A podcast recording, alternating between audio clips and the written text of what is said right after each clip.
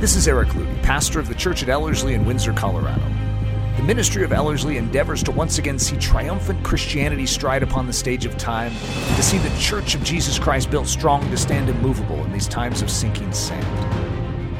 We hope this podcast is an encouragement to your soul. If you would like to stream live or visit us in person or even support us financially, please go to ellerslie.com to learn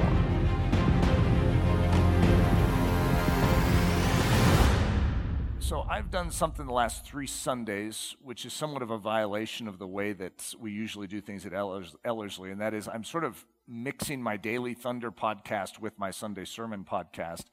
And so, if you've been following the Sunday Sermon podcast, you know you have like the first episode in this new series, but it's a Daily Thunder series.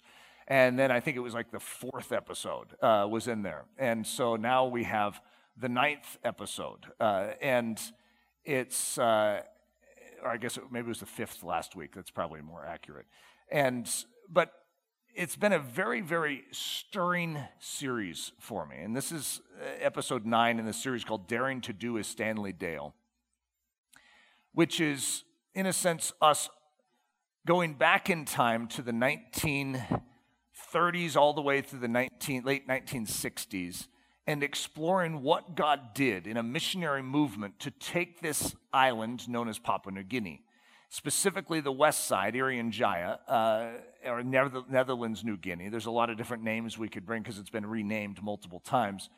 But it was an island full of what would have been called Stone Age people that had literally never been exposed to the outside world for potentially thousands of years which is quite the thought. What would it be like to go in and reach a culture like that? Well, it was extremely dangerous in every regard because just to travel in there, most people lost their life. It was nearly impossible to reach. The jagged rocks, the cliff edges, the landslides, the uh, miasmal swamps, that they, as they would call them, uh, full of malaria. And it was so dangerous physically to get in, and that's just getting there. But then when you get there, you have people groups that are very hostile to outsiders, starting. They're even hostile to themselves. So you have headhunting, cannibalistic tribes that are there that are empowered by demons. And so you have a very, very unique trap, if you will, for the missionary. If you want to survive, don't go there.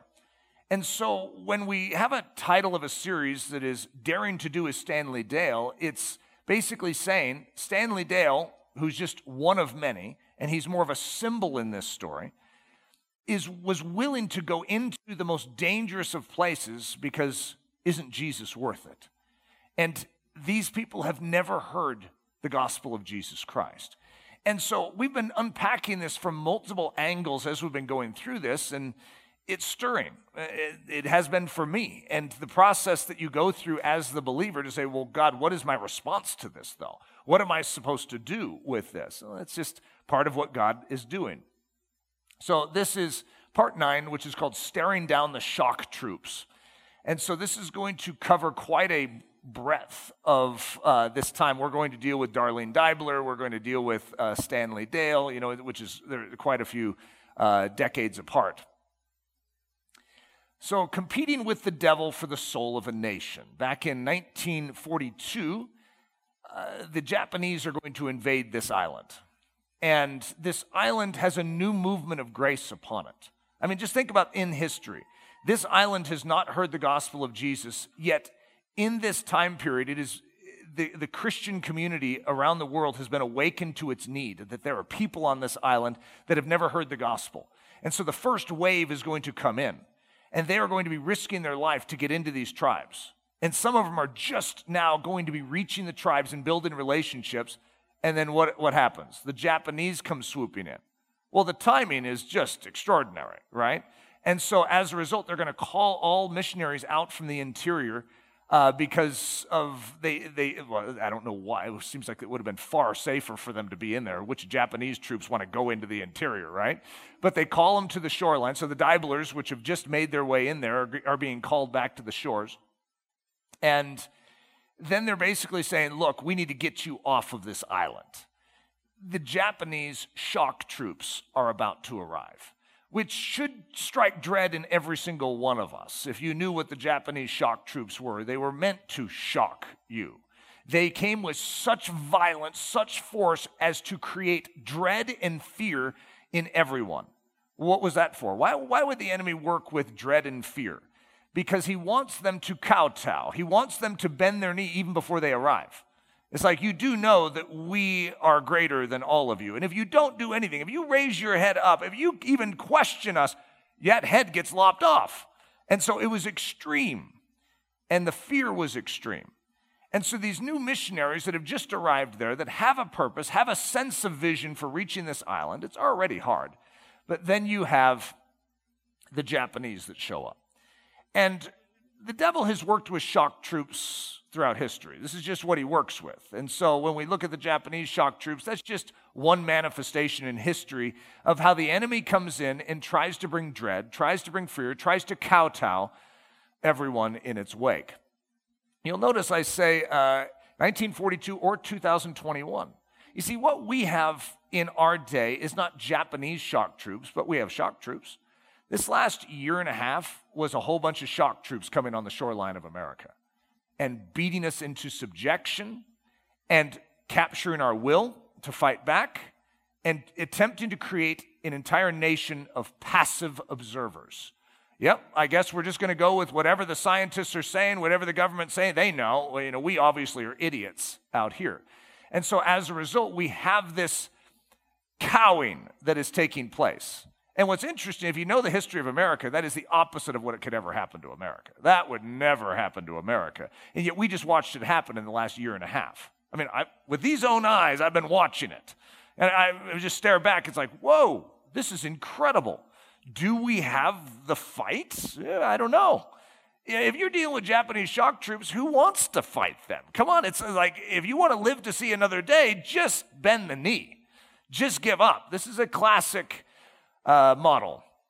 So, 1942, the shock troops of Japan. Here's Darlene Deibler uh, speaking of that in her book, Evidence Not Seen. We wanted none of our students to face the already infamous shock troops should invasion come. These shock troops were the first waves of invading soldiers who, by their cruelty and heinous practices, paralyzed the inhabitants with fear. 2021. You see, we don't have Japanese shock troops. What we have is ideological shock troops. If you stand against the incoming ideology, well, uh, bad things happen to you. Okay, and if you were to say, what are those bad things that happen to you? We're not sure what actually happens. We just know you shouldn't stand against them because bad things will happen. And so as a result, you feel it. It's a cowing of the soul to say, you believe this, don't you? Not along. This is fine for you, right? Not along. And so as a result, we feel this cowing. And I'm going to just say fear, lawlessness, hatred, and apathy. Four things that have swept into this country very strongly. And they're ancient spirits, is what they are. And they're very good at what they do. Fear leads the way because fear silences all the rest. If fear has any resistance to it, then lawlessness breaks out, or the threat of murder, which is hatred. In other words, you do know that we will bring you down. And of course, apathy is a different tactic. It's a completely opposite end tactic, tactic to just say, let them have the land. Let them take it. You don't, it's not worth giving up your life for. And so, as a result, we have an ideological uh, shock troop system that has entered our territory. So, I have a quote here that I came up with. It's one of those quotes you can dig up maybe in 100 years by a guy named Eric Ludy and be like, oh, fascinating. And so, this is like my historian attempts, right? In March of 2020, something stepped ashore this nation, something strange, foreign, and menacing. It wasn't the smallish fear, anxiety, and fretting that had always lingered in the recesses of our culture, but it was a super hybridized version of fear that functioned with such aggression that even the most hardy souls were struck dumb and submissive before its violent uprising. And along with hyper fear marched three angry divisions of the most highly trained and madly pugnacious shock troops lawlessness, hatred, and apathy. And we of the United States watched as this tidal wave of darkness began to dismantle the once great United States of America. Hmm. And some of you are thinking, uh, this isn't the most pleasant uh, conversation so far, Eric. Hey, there's hope, guys, all right? When the shock troop, by the way, the Japanese didn't win in World War II. Okay, let's just let's go back in time. Let's just let's, let's recall the, the ancient history here. You see, good guys do win in the end. Even if it has to be Jesus as the good guy that finally sets his feet upon the Mount of Olives and, you know, victory uh, begins to come, the good guy wins. Haman hangs on his own gallows. The fearless Yali warriors of the Helic Valley.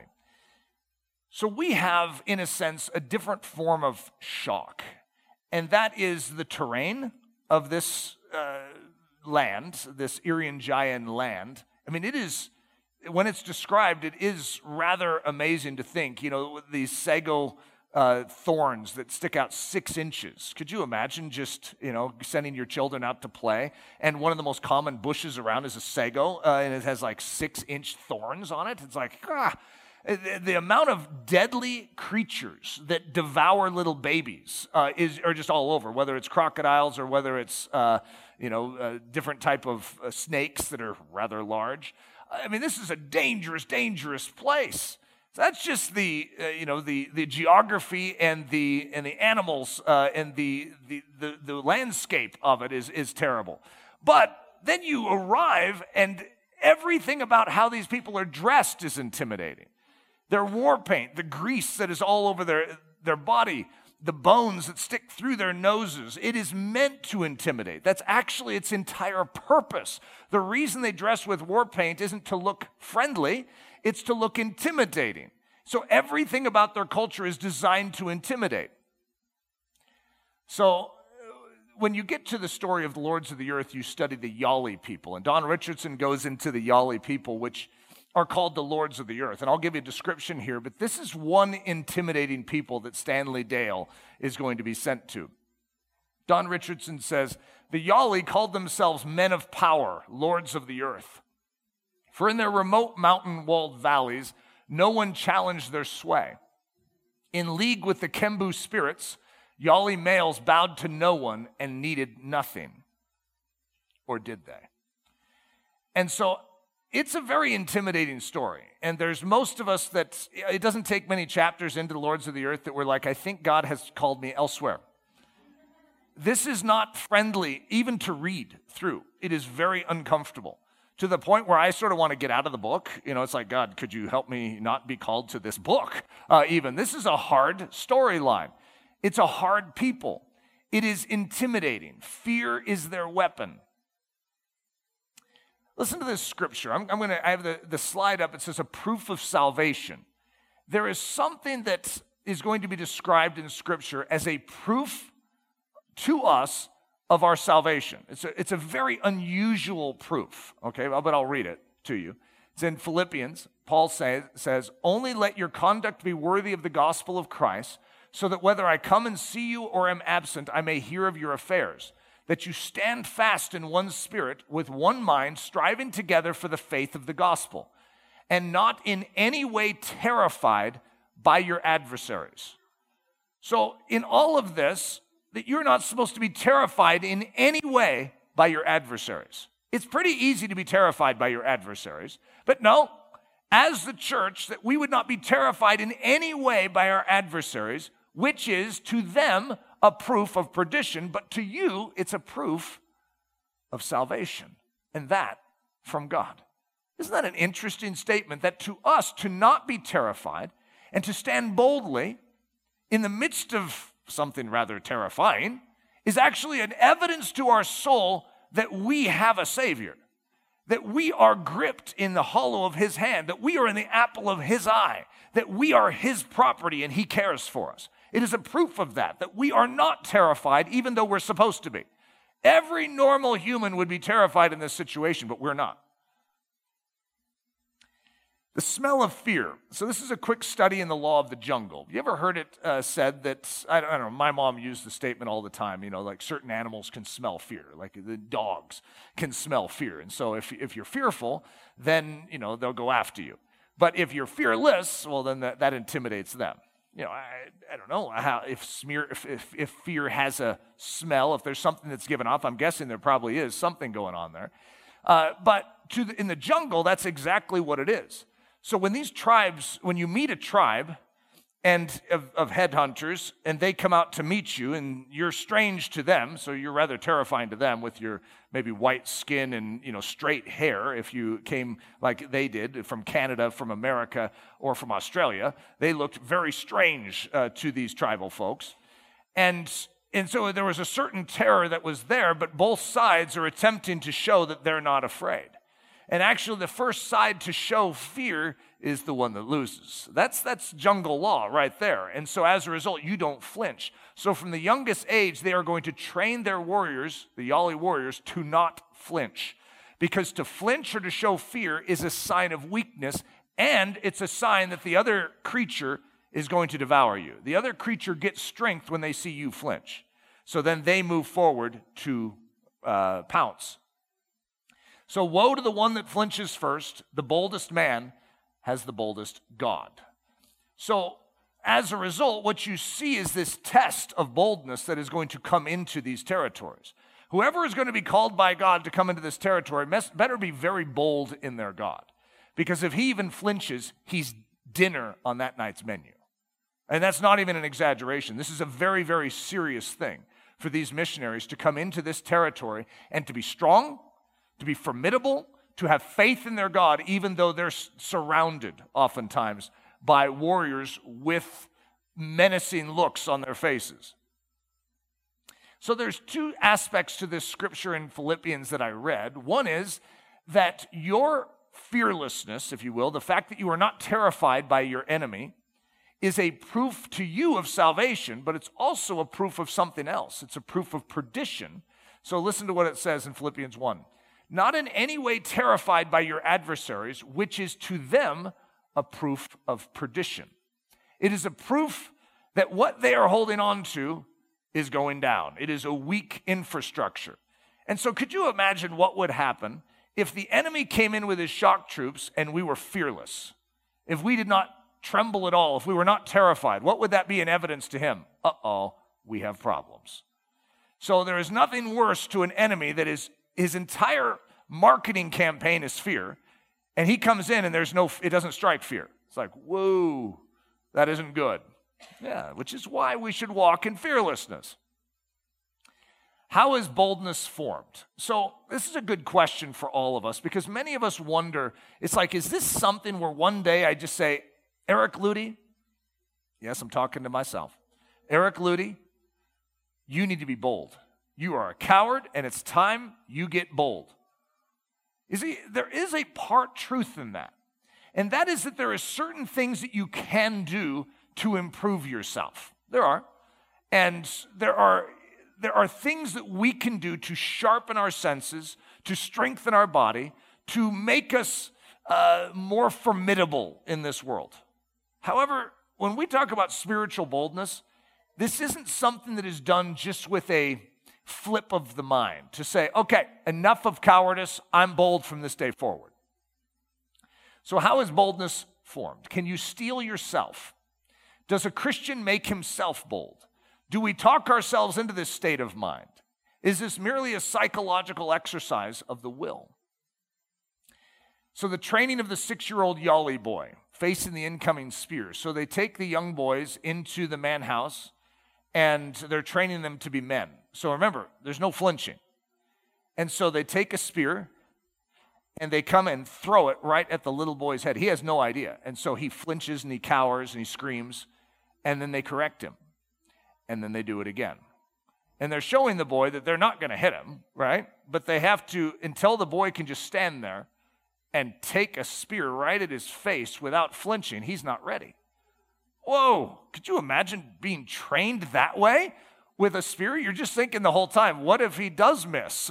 I mean, I know he's not intending to miss, but that's a real spear. You've got to be kidding.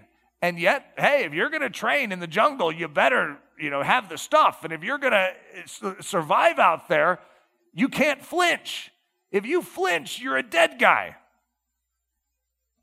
The Daring of Stanley Dale calling their bluff. So, this entire series is called Daring to Do as Stanley Dale. So, it's about time we get to at least a little Stanley Dale, okay?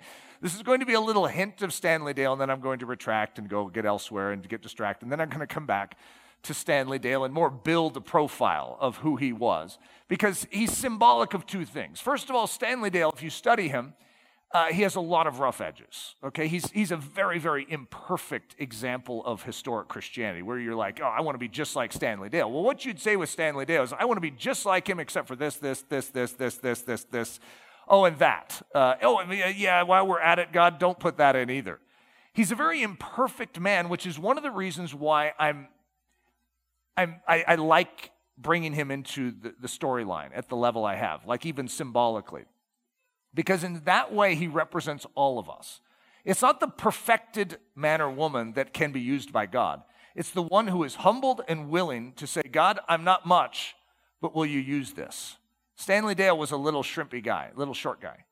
And this guy probably is one of the toughest guys on earth at the time. And he is going to give his life to God. And the reason he was so tough is because he was so small.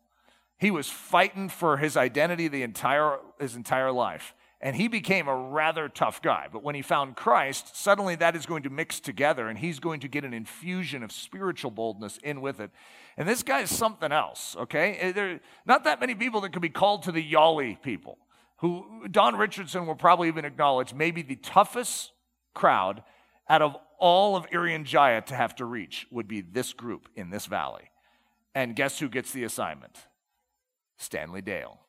And so, what this guy is going to go through is quite intense.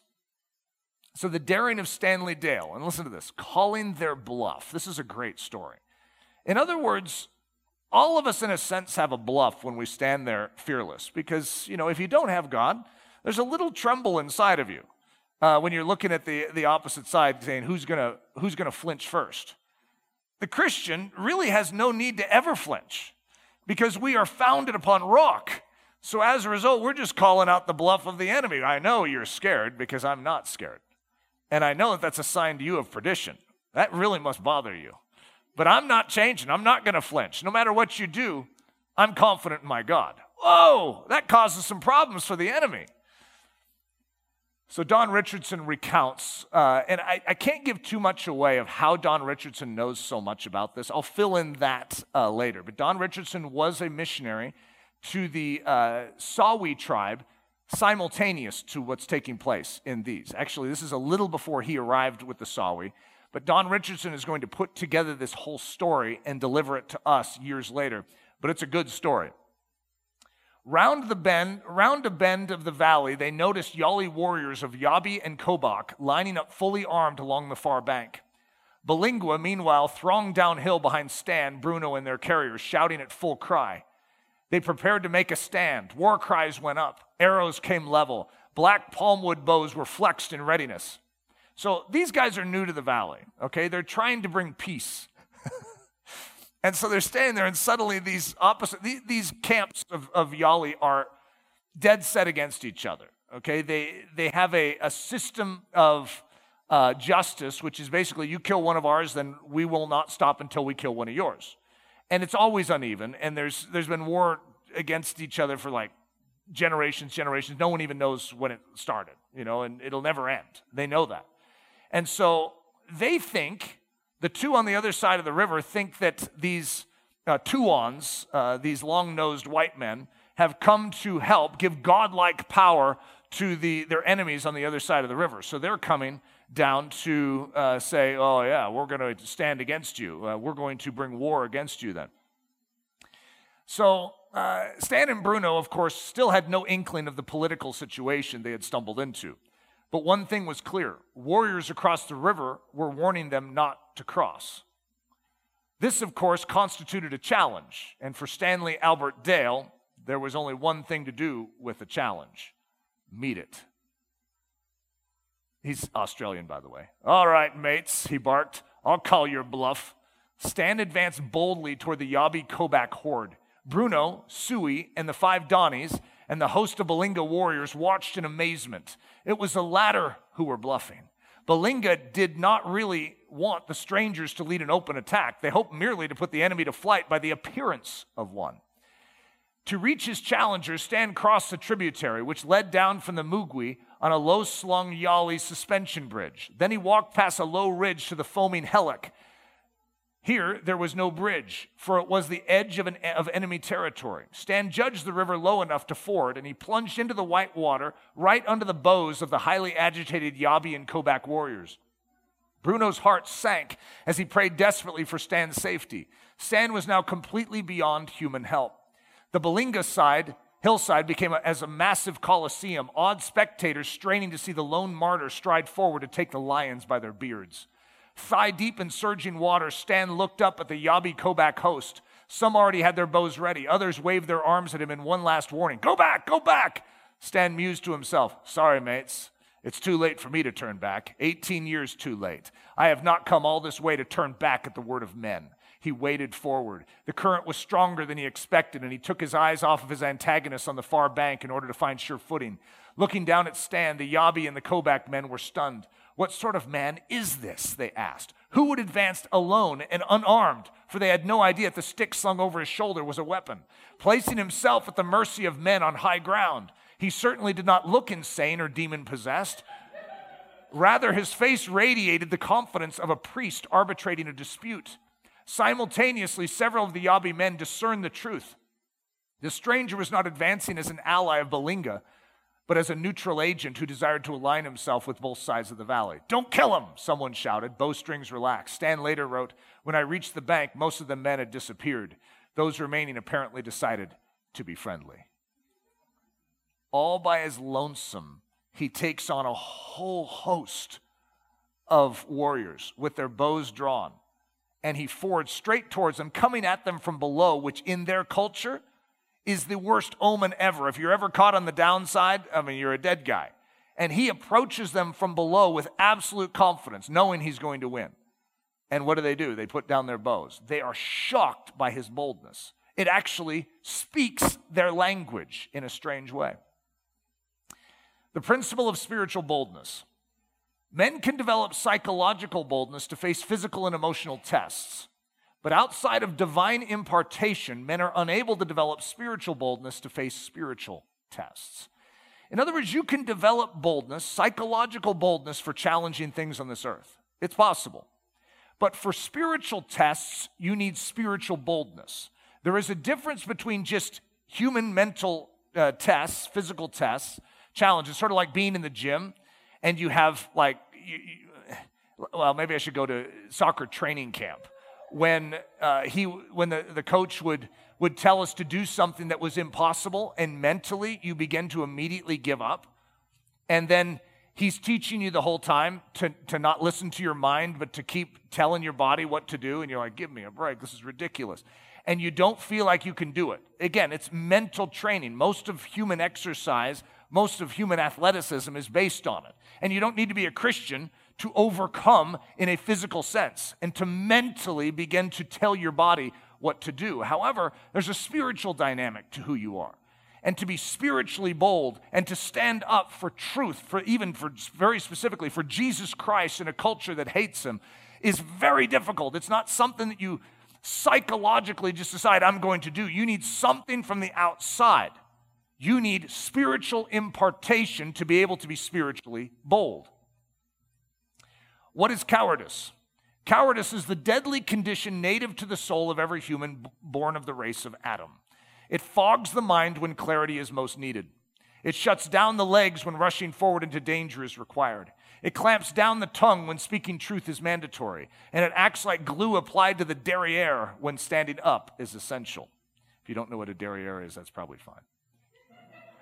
We can offset the effects of this malady by degrees in and through training, discipline, and practice. But we cannot ever completely overcome its paralyzing powers. And at the moments we most need to escape its control, it proves that it still holds us. And these are the moments that are of spiritual importance. Some of you know exactly what I mean here. You're rather bold people, even naturally, but there are certain situations that still strike terror in you. In that moment when shock comes, it sort of locks us down. That's what I'm so intrigued about with the spiritual boldness that we're going to see by these missionaries throughout the ages is that they are given something to the degree that shock seems to come from an evil source, right? And it seems to want to shut down your, your functionality. There seems to be something of even greater measure that comes from the opposite direction to enable the body to do super heroic things in the direct face of shock. And that's what we're going to see here. First of all, what we just witnessed Stan Dale do is so utterly ridiculous. If you were watching, you would have been thinking, Stan, Stan, Stan, uh, no, no, no, no, no, no. And yet, what he did was exactly what was needed in that moment because he was speaking the law of the jungle. He's like, I do not fear you. They have bows. He's just standing there. Yeah, he has some weapon hung over his shoulder, right? But he's not planning on using it. He's literally vulnerable. If they want to take him out, he's pretty easy prey. But the greater weapon was his fearlessness. It was actually greater than all of their bows. It was greater than the horde around. His fearlessness spoke a language and actually delivered a blow back to the enemy. The resolve of the early church listen to this resolve we will fear nothing. Now, for whatever reason, we have grown up in an era of the church where we don't have the same resolve. Fear to us is a normal byproduct of living in the human body. And I'm not going to argue that. However, it's not a normal byproduct of living inside of a supernatural body known as Jesus Christ.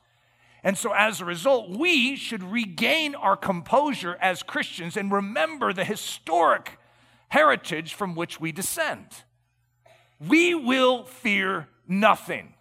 So, could you imagine when these people, you know, that whisper all the doom and gloom around us and always love to tell us the things that are falling to pieces in our world instead of the things that God may be doing? It's, it's really hard because we have not received a lot of good news uh, as believers in a long time. Remember those good old days? It was a long time ago. Uh, and when we used to hear news, you know, sort of like, yeah, did you hear that this happened? We're like, oh, that's encouraging to hear. I have not heard anything of encouraging of an encouraging nature in well, probably over a year. I don't know when it last was, but it's been a long time since I heard something that would have given me a sense of hope and a future for the whether it's the political or the uh, social side of this country. It's like we just seem to be going over a cliff, and it's just a straight drop uh, to the bottom, you know, and there doesn't seem to be any hope in the middle. Except we as Christians don't buy that line. You see, we don't need to hear good news from the media. We have good news in the Word of God. That should be a higher source of information for us. And so, as a result, it doesn't matter what the world is saying, we are holding on to something greater. But the resolve of the early church, we will fear nothing. Isaiah 51 do not fear the reproach of men, nor be afraid of their insults. I, even I, am he who comforts you. Who are you that you should be afraid of a man who will die, and of the Son of Man who will be made like grass? Hey, guys, why are you afraid of that? Do you not know who your God is? He's the one who comforts you. Acts 4. Now, Lord, look on their threats and grant to your servants that with all boldness they may speak your word by stretching out your hand to heal, and that signs and wonders may be done through the name of your holy servant Jesus. And when they had prayed, the place where they were assembled together was shaken, and they were all filled with the Holy Spirit, and they spoke the word of God with boldness. So, this is a, a parallel situation, I would say, where you hear rumor or you hear story of how Peter and John were just beaten and because they were testifying of Jesus. Now, that might not seem that, that big of a deal to you because, for whatever reason, when we think of stories back in the book of Acts, it doesn't seem as harrowing as like when you hear about stories today. And yet, these guys were beaten because they stood for Jesus. They just happened to rejoice in that, which causes maybe some of the intensity in it to be lessened. But then they're going to come back to the church and return after being beaten. Now, they were rejoicing in their being beaten, but they were still beaten. And so, if you're a member of the rest of the church, you're thinking, whoa, so that means if I speak, I could get the same treatment. That's exactly what they're trying to tell you. That's exactly what the enemy's whispering. You see how they were treated? That you're next. What do you need in a situation like that? You need this. You need the Holy Spirit, boldness, and when you have that combo package, you become the fearless one and they become the tremblers. whoa, the church has something there. Let the enemy do the trembling. Let the enemy do the fearing. We, as the church of Jesus Christ, don't participate in that. The hands spring over the wall, demonstrating fearlessness in the face of gravest threats. So Stan Dale and Bruno are, and I can't remember his last name. It's a, it's an unusual one. He's from Holland. They show up in uh, this very dire situation, and they need their first uh, tactic is to build a uh, a landing strip for a plane because they can't get anything in here because it's so dangerous to get in in the first place. They need a landing strip, and then they could get, you know, Stan's wife and kids could come. And so it's, it's a big project, but there really isn't a good spot for it. Like they, they saw from overhead, they thought they had a good spot, but actually the spot went down into a swamp and then came up. It was like, wow, this isn't really good. Uh, but that was the only option they had. And so it turns into this monumental project. And so Stan is going down there and he's trying to measure it out to see if it's going to be long enough. And that's the scene we're going to enter into. So everything is new in this situation. They're, they're all watching Stan to see what he's doing. Uh, because up to this point, they sort of think he, he could be descended from the gods, he could be a supernatural being. They believe in spirits. So it's not that far removed. They just never seen anything like this guy. And but he's so bold in their midst, just sort of doing things. And this is uh, a key moment. Quickly, Sawi, who was sort of their helper translator, he knew a little of the Dani language, and so uh, they were able to put some pieces together as far as communication. Quickly, Sawi ran in front of Stan and pointed to a trail that would bypass the sacred wall. So Stan is measuring, and he's coming up to what's uh, it's a it's a sacred wall that if anyone enters inside of that, that for instance, if a woman or a girl enters inside of that sacred wall, she'll be thrown into the raging rapids and just killed. You're not allowed to ever go inside of this. If someone who is uh, a man who is uninitiated, is never initiated into Kembu, which is like a demonic spirit, uh, they would have, I don't know what it was like, pig's blood rubbed in their eyes, you know, some, something like that.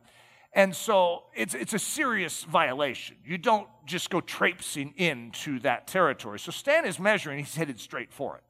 And so Sawi sees that, and all the, the priests of Kembu are coming out and going, what, What's he doing?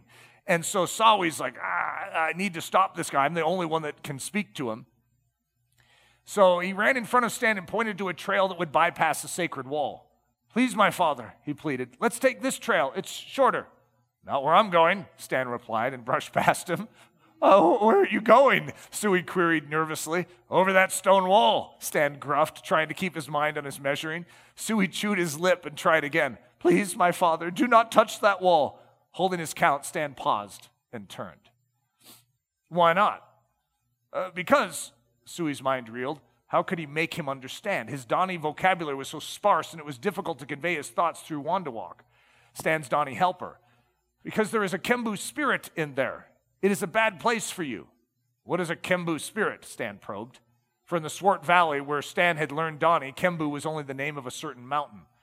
A Kembu spirit is like a mugwat, the youth replied, using a Dani word for ghost.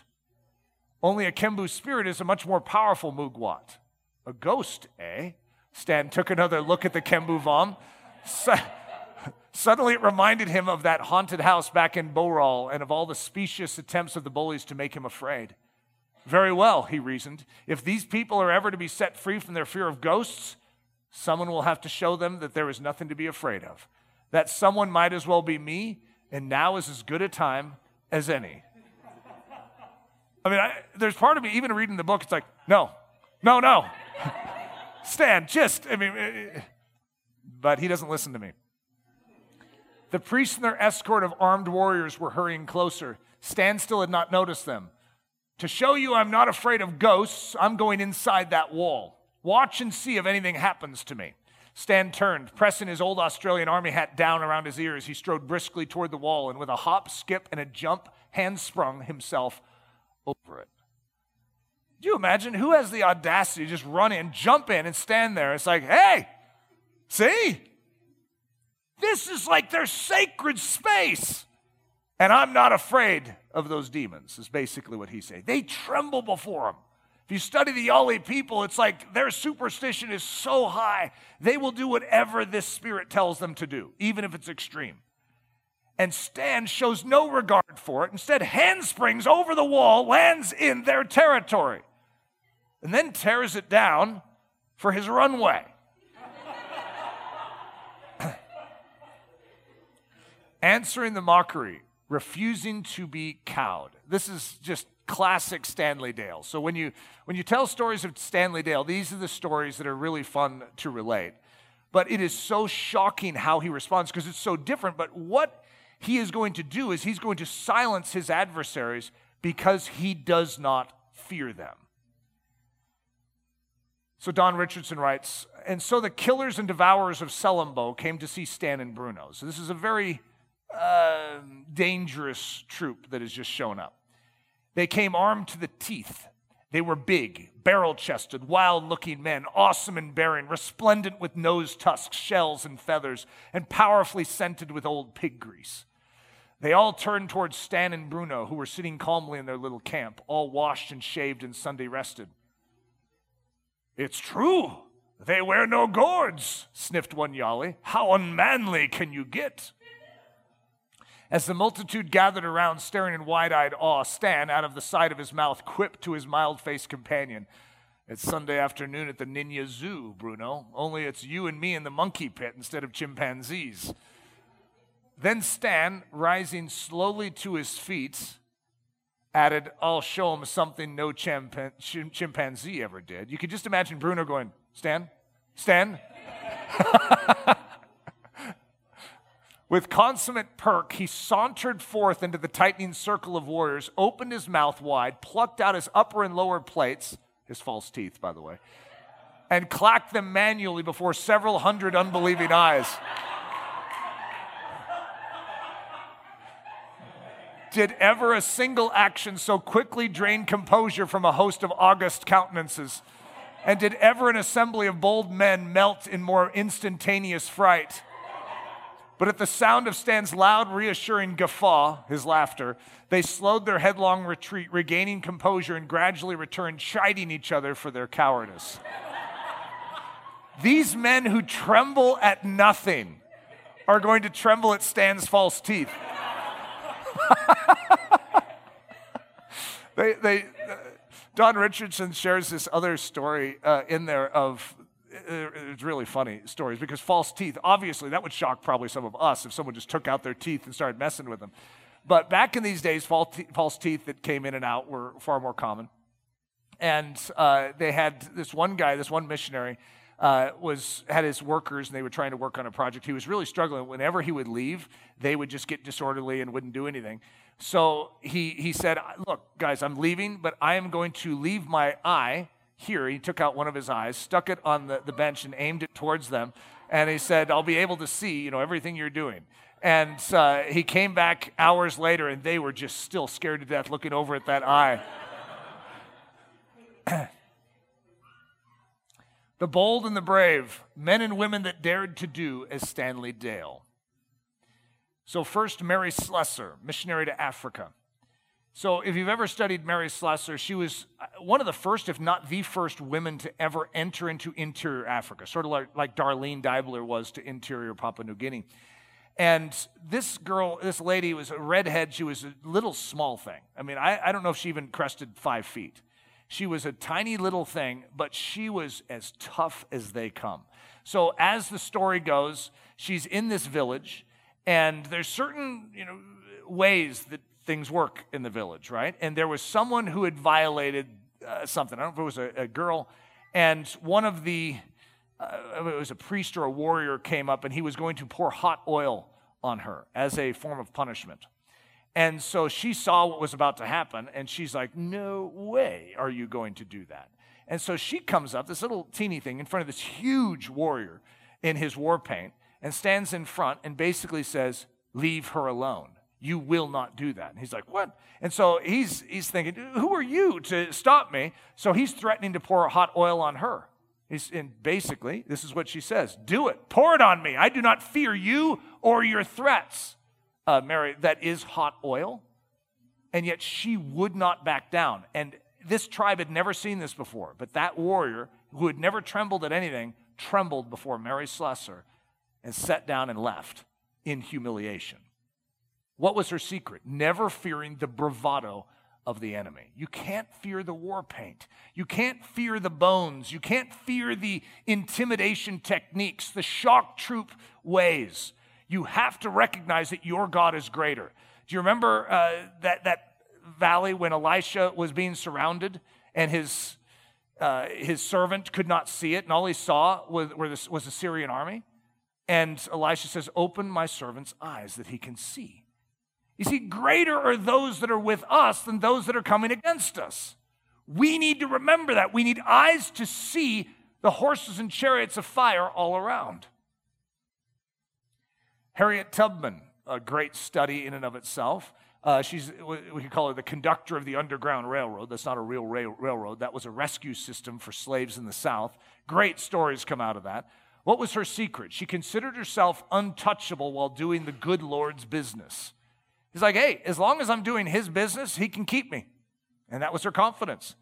And her attitude, I will not die one day earlier than the good Lord intends. You know, when you think that way, it actually changes the way you do things. She did extremely dangerous things, risking her life at a very high level, and she didn't fear. She knew God was in control of her life. David Wilkerson, he was a missionary to the gangs of New York City. If you ever read the, the book Cross and the Switchblade, wow, that is a powerful book. His secret, he knew that when he obeyed, God himself would go before him.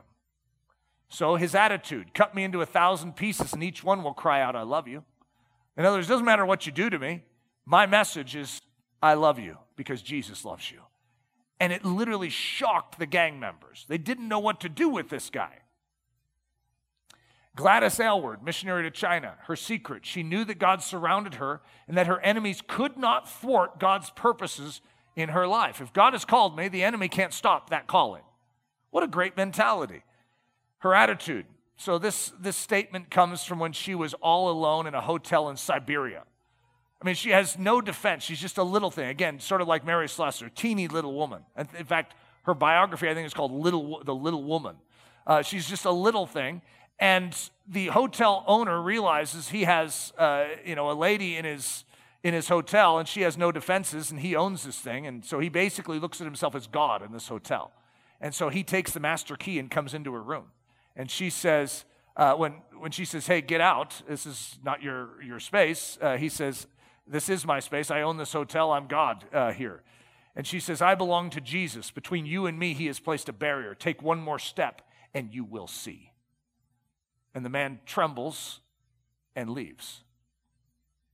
Richard Wurmbrand, Romanian pastor, his secret, he considered it ridiculous to fear any situation in which Christ was in control. Isn't that a great mentality? Why would you fear? If Christ was in control right now, why would you fear?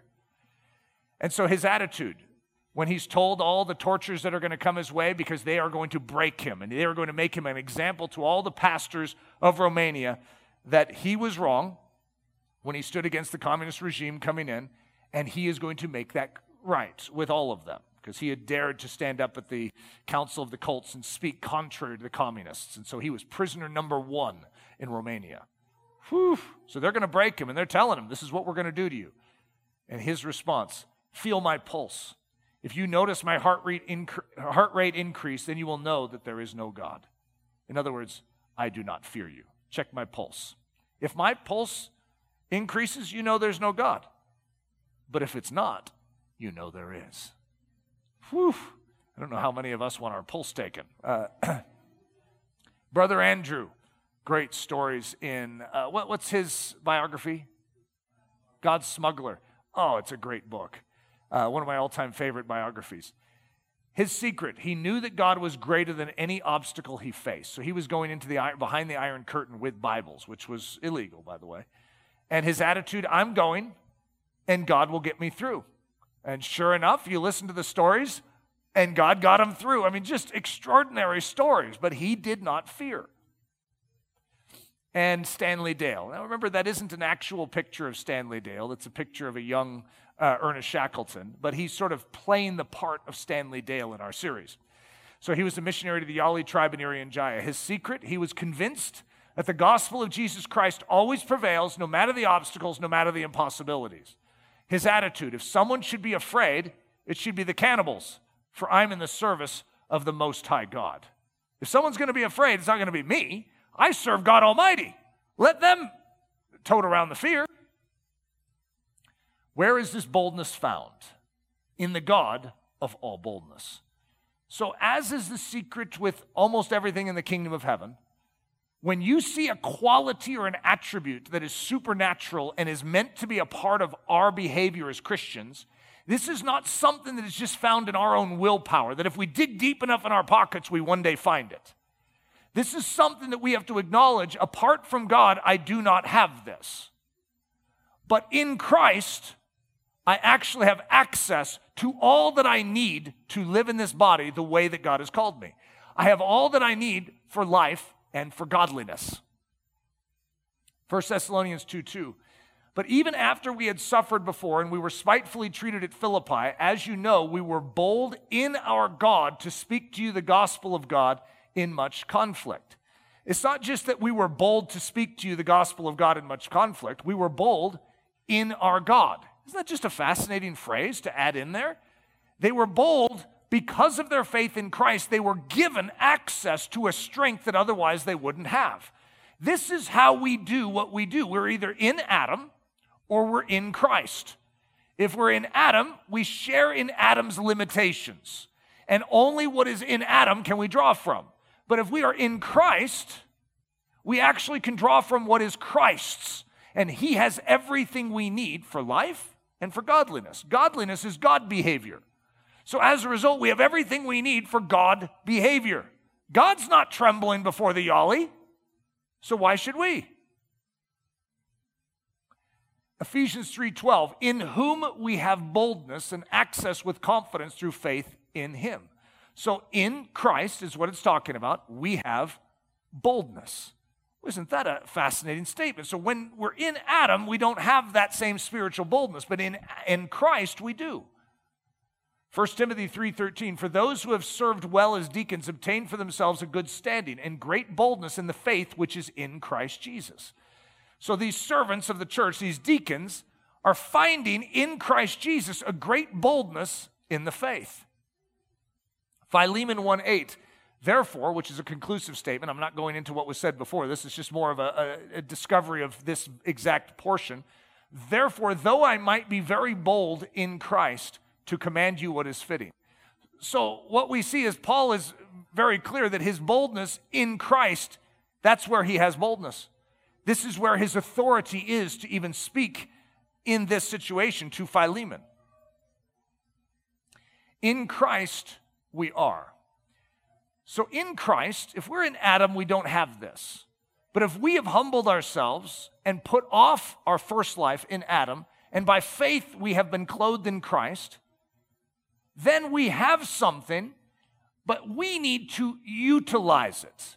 Just like the stories of the parables where the master uh, is going to, you know, leave town and he's going to deposit some talents of gold or some minas of silver before he leaves and they're supposed to invest this while he's gone. The same is true with us. He's given us something. The question is, what are we doing with it? Most of us don't even know we have it. So we wrap it in a napkin and bury it in the ground. We don't realize what we have in Christ. But in Christ, we are bold to speak, to say what is unpopular, to hold the minority position.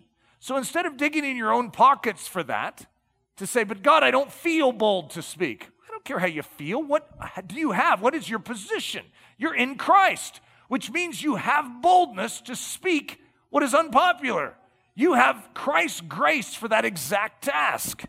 You are bold to testify, to declare that we are in Him, we are with Him. My sister used to always give this illustration of the cross. And she said, Imagine, Eric, that you're at the cross and Jesus is up there and, you know, he's suffering, he's naked, he's covered in blood, and he's weak uh, looking, and everyone is mocking him and ridiculing and throwing accusation at him. And there's this whole throng around him. In that exact situation, would you be willing to walk through the crowd, walk up to the cross, turn around, and stick your finger up pointing at Jesus, even though everyone's looking at you, What are you doing? Are you with him? I'm with him. You see, that's Christianity in a hostile culture. To be willing to identify with the one who looks weak who looks bloody, who looks guilty like he's a criminal, and yet to stand with him in those moments and to say, I am with him. What do you need to be able to do that? Something supernatural is what you need. This is not something you dig in your own pockets for. You access in the throne of grace. You have access to the throne of grace in Christ. So boldly enter the throne of grace where you may obtain mercy and grace for help in time of need. I think we found a time of need where we need grace for help. Bold to live, to live holy, pure, unstained by this world, happy in Jesus. Bold to protect, to stand with the unlovely, the orphan, the outcast, the persecuted minority, and the unborn. Bold to go, to really journey where God leads, to leave comforts, to let go of ease. And then bold to stay, to endure, to stand up amidst the difficulty, to not retreat, to persevere in the place we are. We have that in Christ bold to speak, bold to testify, bold to live, bold to protect, bold to go, bold to stay. So we may boldly say, this is uh, a great scripture in Hebrews 13. He himself has said, I will never leave you nor forsake you. So we may boldly say, The Lord is my helper. I will not fear what man can do to me. I will never leave you nor forsake you. And when you know that, now you may boldly say, in response, The Lord is my helper. I will not fear what man can do to me. If you know that God is never going to leave you nor forsake you, you can cross that river, ford the river on the downhill slope with all the Yali warriors having their arrows aimed right at you, and you will not fear. If you know that he will never leave you nor forsake you, and there's a sacred wall in front of you that this, this tribe needs to know that this Kembu spirit has no authority, no power over Jesus Christ. Jesus Christ has defeated it. He is greater. So you can handspring right into that and declare it for all to know and for all to see. If you have the knowledge and the understanding that He will never leave you nor forsake you, you will not fear anything. So we may boldly say, The Lord is my helper, I will not fear. What can man do to me? So, this is the missionary motto of Stanley Dale that we've repeated at the end of each and every one of these sessions going enthusiastically, sharing courageously, serving sacrificially, suffering joyfully, dying triumphantly. And then we've had a prayer with each one. This is a great collection of prayers, guys. We need to be praying these. Lord, prepare me for the heavenly call. Number two was, Lord, refine my taste buds for all heavenly delicacies. Number three was, Lord, season me, toughen me, and prepare me for all difficulty. Number four was, Lord, may I be preoccupied with that which preoccupies you. Number five, Lord, may I uncover that which is in the thicket for my Sawi tribe. Number six, Lord, may I be a doer and not just a hearer. Number seven, Lord, show me clearly that I am never out of your sight. And number eight, Lord, may I stand when others sit. And then today's, Lord, fill me with the spirit of boldness. We can't do this on our own. But we can do it.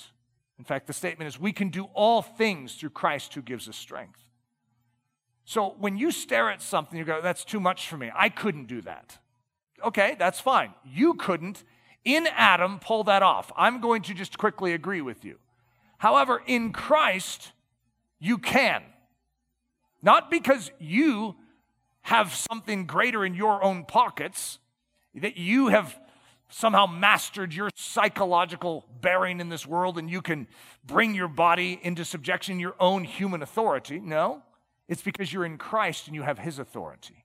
You have His power. You have His love. You have His vision. You're dreaming His dreams. So when you transition into that kingdom, the kingdom of the dear Son, you have everything you need to live this life in this body, no matter where He calls you. If that's right down the road here in America, or if that's across the world to a tribe that has never heard the gospel of Jesus Christ. You have precisely what you need. Father, we ask that you would shake our lives, even shake this room, just as you did back in Acts chapter 4. Lord, we see the shock troops around us, even if they're ideological ones. Lord, we recognize the propensity that we have to be cowardly in this hour. and to not be bold to speak, to not be bold to live, to not be bold to go, to not be bold to do. But Lord, we ask that you would fill us with the power of your Holy Spirit and with all boldness so that we could preach the gospel in this generation too. Lord, here we are. Use us as your communication vehicles to this lost and dying world. It's in the precious name we pray. Amen. This message was brought to you by the team at Ellerslie Discipleship Training. At Ellerslie, we are laboring to rouse the Church of Jesus Christ out of its lethargy and build brave hearted Christians for such a time as this. Listen to our weekend message live at 9 a.m. on Sunday mornings, or join us for Daily Thunder Monday through Friday at 8:15 a.m. For more information, go to live.ellerslie.com. We invite you to visit us at the beautiful Ellerslie campus in Windsor, Colorado for a day, a week, or an entire season of gospel centered spiritual training. Learn more at Ellerslie.com. Thanks for listening.